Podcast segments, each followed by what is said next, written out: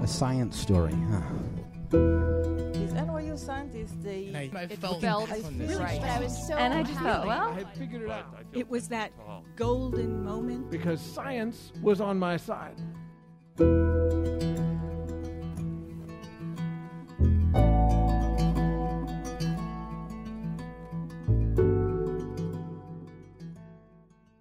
Hey everyone, I'm Ben Lilly, and welcome to the Story Collider, where we bring you true stories of how science has affected people's lives. This week's story is from Saad Sarwana. The story was recorded in December two thousand twelve at Union Hall in Brooklyn. The theme of the evening was science and religion.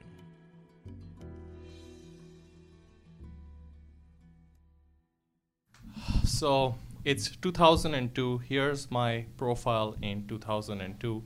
I'm a single Pakistani Muslim male, and I've come to America on a student visa to study physics. And I'm also doing this amateur stand-up comedy on the side, and I'm getting a lot of gigs on the road. And to be a successful comedian on the road, one thing which you have to do is you have to have a car, which I happen to have, and you happen you need a good sense of direction, so you can drive to different places near the New York City suburbs and do comedy. And that's something I did not have. Uh, a good remedy would be a G P S, but in two thousand two, a G P S cost like seven hundred dollars. So, but what you could find was you could find just the antenna of the G P S. It was a little thing which looked like a mouse, which you connect to the D sub connector of your laptop. And you'd load up some drivers and some software, and you could create your own G P S system for very cheap, for like seventy dollars. So I bought one of these, and to set it up, obviously I needed to get my laptop to have a f- good view of the sky, to set up all the drivers, make sure it works. So I took my folding chair, after I received this thing, outside to set everything up. Oh, it happened to be laundry day, so the only thing which I had left was my Pakistani clothes, which are like shalwar kameez, which is like this sort of Middle Eastern death dress which you've seen in all those stereotypical movies. That's what it looked like. So I'm wearing this clothes, and right outside my apartment there are a bunch of trees blocking the view of the sky. So I had to go a little bit further down the block. So I'm sitting there with my folding chair, setting things up, and oh yeah, by the time I got to a good view of the sky, I'm diagonally across the street from a Jewish temple. So, anyway, so... I'm setting up the drivers, and I and my laptop was Windows M E, and the driver which I got from for the modem settings was Windows two thousand. So I had to set up all the bit rates for all those people who know. You know, you have to set up baud rates and parity. And I'd done a lot of this stuff in my lab, so I knew pretty much what I was doing. But I was getting excited, and when it didn't work, I was like cursing. And when I curse, I curse in Pakistani. So that's not good. And when I was excited, when I finally got everything to work, I was doing a little dance. I'm like, yes, it worked. Yeah, yeah, yeah. So anyway, someone obviously saw this. And, you know, when they say, if you see something, say something. So I guess this was one of those see something, say something moments. So I guess someone turned me in, because the next day I got a visit from some friendly people at the F B I. And of course, to me, in two thousand two, when someone thought F B I, I was like, Mulder and Scully, yay. so, so, I was a geek. I'm still a geek. It's okay. I've accepted it. So, anyway, they come in. They want to ask me a few questions. I should describe my apartment. I, I was, you know, it was. I was still in dorm room college phase. So this is my apartment. I'm still a Muslim, so I have to have Muslim decorations. So I had like Arabic verses on the wall, which said La ilaha illallah, which says there's no God but Allah. But right next to that, the physicist me was in there. So I had Maxwell's equations in free space. You know, I'd like to have a janamaz on the floor, which is a prayer rug, which Muslims use to, you know, pray to Mecca. And right next to that, I had my poster of Einstein with his tongue sticking out. You know, it's, it's, that's my apartment. I only had one piece of memorabilia from my real comedy side in the house. And that's because I had a lot of road gigs, so I needed a map. So I had this map of the New York City area. This... It was one of those seventy-five mile radius maps. And what I did was, every time I performed at a comedy club, I'd put a pushpin to to indicate where I had performed. It, the scientist in me had to do this in a systematic way. So I, I used the VIBGYOR screen, which is the rainbow color. So like when the crowd is hot, that was like red. And the, when the crowd was cold or I bombed, it would be like blues or something like that. So I, I know you can, some of you guys saying you can't use violet and indigo push pins, but you know you can still go blue, green, yellow, orange, red. Those are difficult, to, easy enough to find.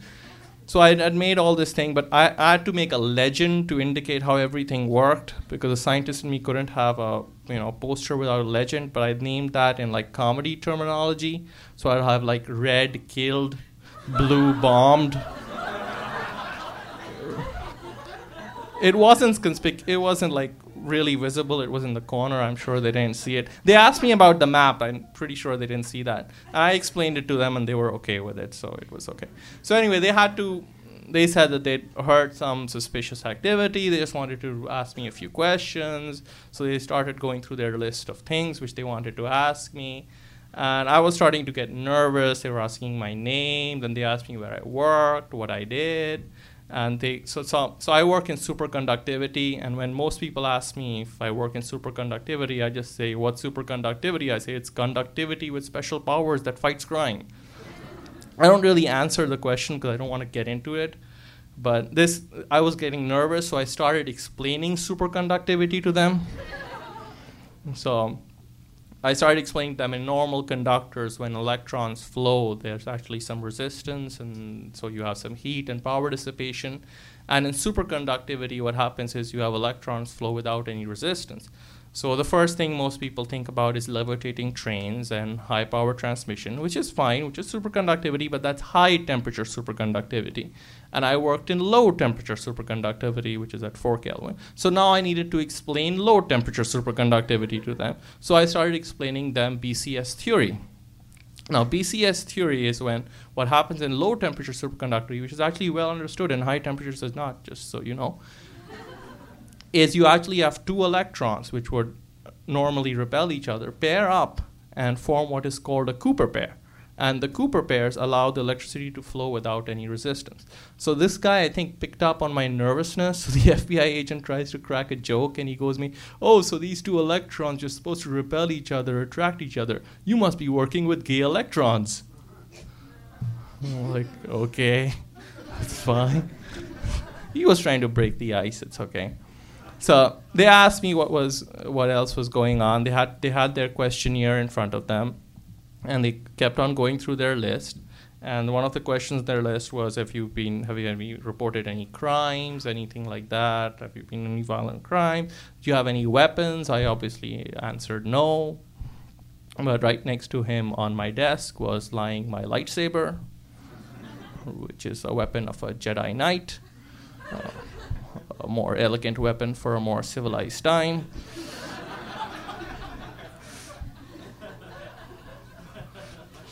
So I, anyway, they went through this, and they asked me what I was doing on the street. I explained it to them. I showed them the G P S. They pretty much understood what it was, and they walked away, and they were very polite about it. I didn't really think much about it up until two thousand ten. And in two thousand ten, I was becoming a U S citizen, and you have to go for the citizenship interview. And the case officer there had a file on me, which was three inches thick. And I was like, what's in this file? He's like, oh, don't worry about it. It's just a report from the F B I that says you're mostly harmless. Thank you very much.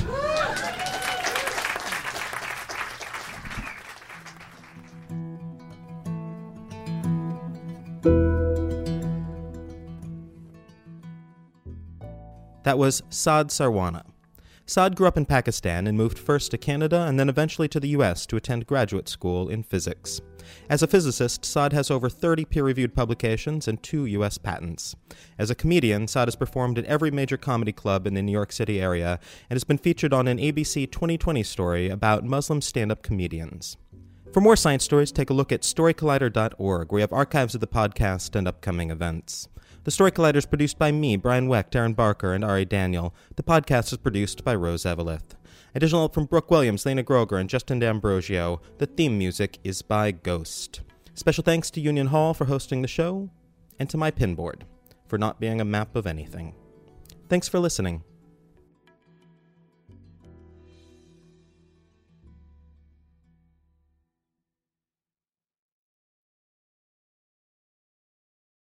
For the ones who work hard to ensure their crew can always go the extra mile, and the ones who get in early so everyone can go home on time, there's Grainger, offering professional-grade supplies backed by product experts so you can quickly and easily find what you need.